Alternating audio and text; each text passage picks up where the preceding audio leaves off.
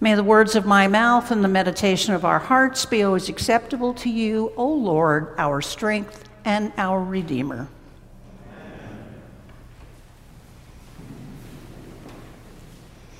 So there is a story, though it may very well be an urban legend, that a former dean of Trinity Cathedral, one Rebecca McLean, for a season had folks that came to the 8 a.m. service just sit and meditate in lieu of a sermon. And, and I have to tell you that on a late Friday afternoon, sitting with a perfectly empty page in front of me, I was wondering how you all would feel about just sitting and, oh, I don't know, meditating for 10 minutes. Um, what do you think? So I'm not sure why I had such a hard time getting going on, on the sermon. Perhaps it was all of the imagery of cutting off limbs and plucking out eyes and sending everybody straight to hell. The writer Barbara Brown Taylor observed that these verses are probably way too much even for anyone out there who is a biblical literalist. So, this whole section of Mark, it's about discipleship. It's about what does following Jesus, what does it look like? What is expected of the disciples? What's expected of us? And the disciples are struggling, just as we struggle with what this following looks like, what it means, and what difference does it make? So last week, the disciples were arguing about who was the greatest and who was going to sit where. This week, the disciples are upset that someone was casting out demons. And they, they tattled to Jesus. We tried to stop him, Jesus, because he isn't one of us. And I have to be honest, part of my struggle with this week's gospel is that in some ways I, I get where the disciples were coming from and their worry about people healing in Jesus' name. Because how many times have we heard or we've read about somebody who says, I'm a good Christian?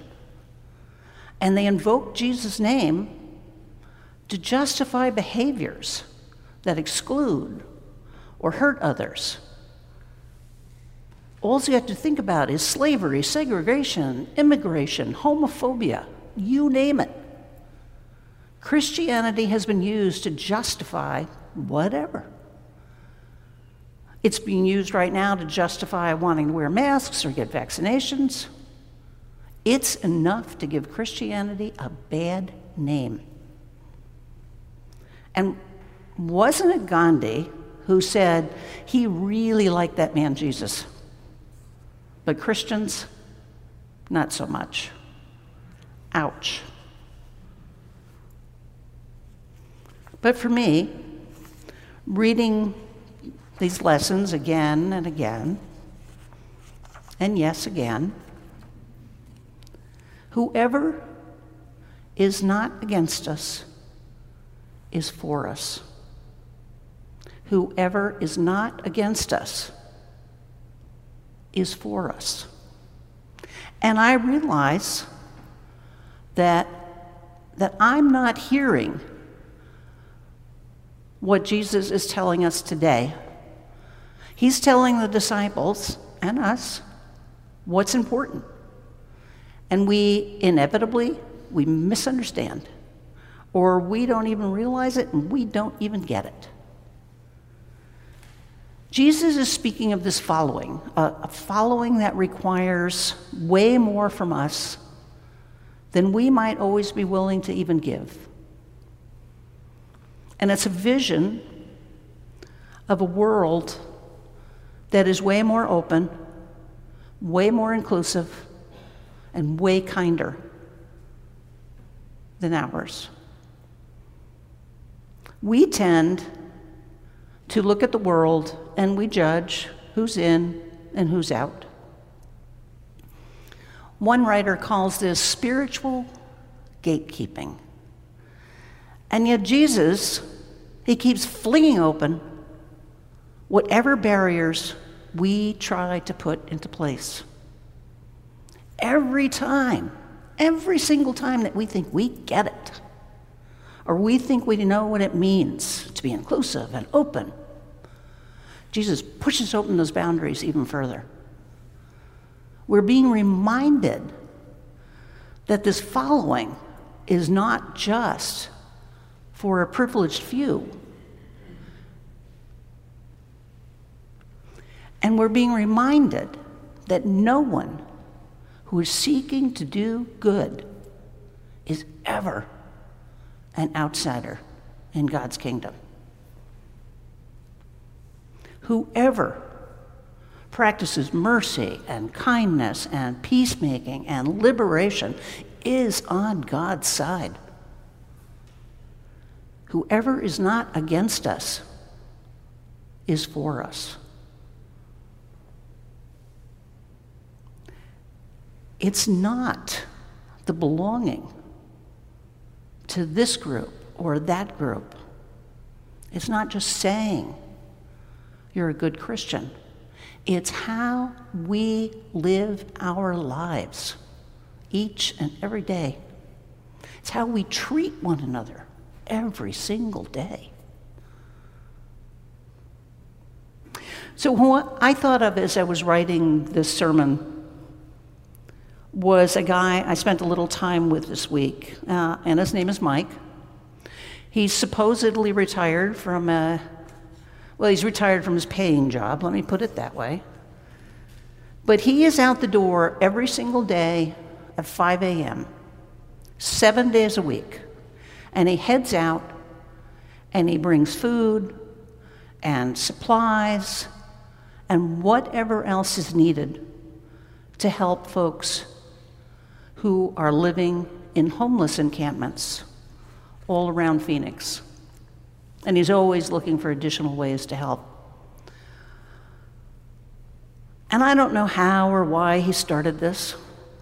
I just know that I stand in awe at his commitment and, yes, his love for these folks experiencing homelessness. People who smell, many mentally ill, many desperate, dirty, people with broken bodies and spirit.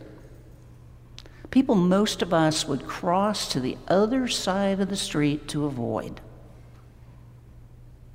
Whoever gives a cup of water, whoever shows kindness and mercy and love, no one doing God's work is ever an outsider.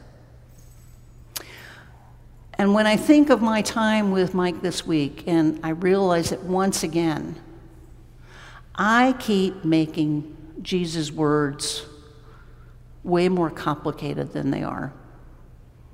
What he's asking of us is really so incredibly easy. But the doing, ah, there's the rub, as Shakespeare would put it. Because the following is what is so very hard that living our lives and trying to do the best we can every single day. Loving God and His creation, loving one another as we are so loved. And then having to let go of the idea that we have any control over who belongs or who doesn't belong in God's beloved community. we are leaving it. We have to leave it. All of that in God's very capable hands. We are called to head out those great doors into the world. And each day, try our absolute darndest to show kindness and mercy and compassion and love to one another. Whoever gives a cup of water and knowing that, like the disciples, we're going to stumble and we're going to point fingers at somebody. We're going to fall flat on our faces. We'll forget that we are called to live this life loving each other.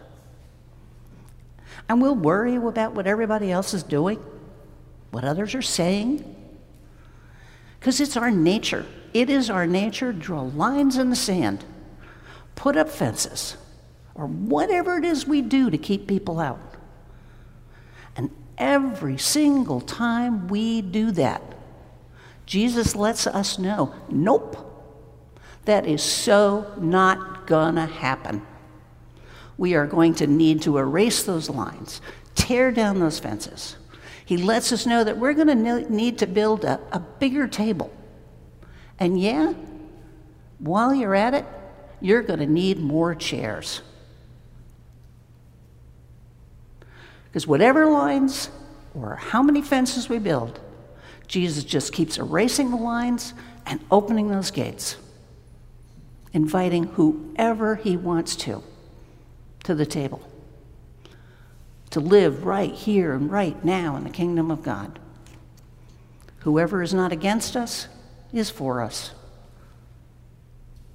And what a challenge for us to just fling open those doors and just let anybody in. But if it's okay with God, how can we say no? All are welcome. Absolutely no exceptions. You and I, us and them, saint and sinner, insider and outsider. because that's God for you. Always with the radical hospitality, always with the radical love. And that's really good news for all of us you and me, everyone, everywhere. And that, my friends, is worth meditating on.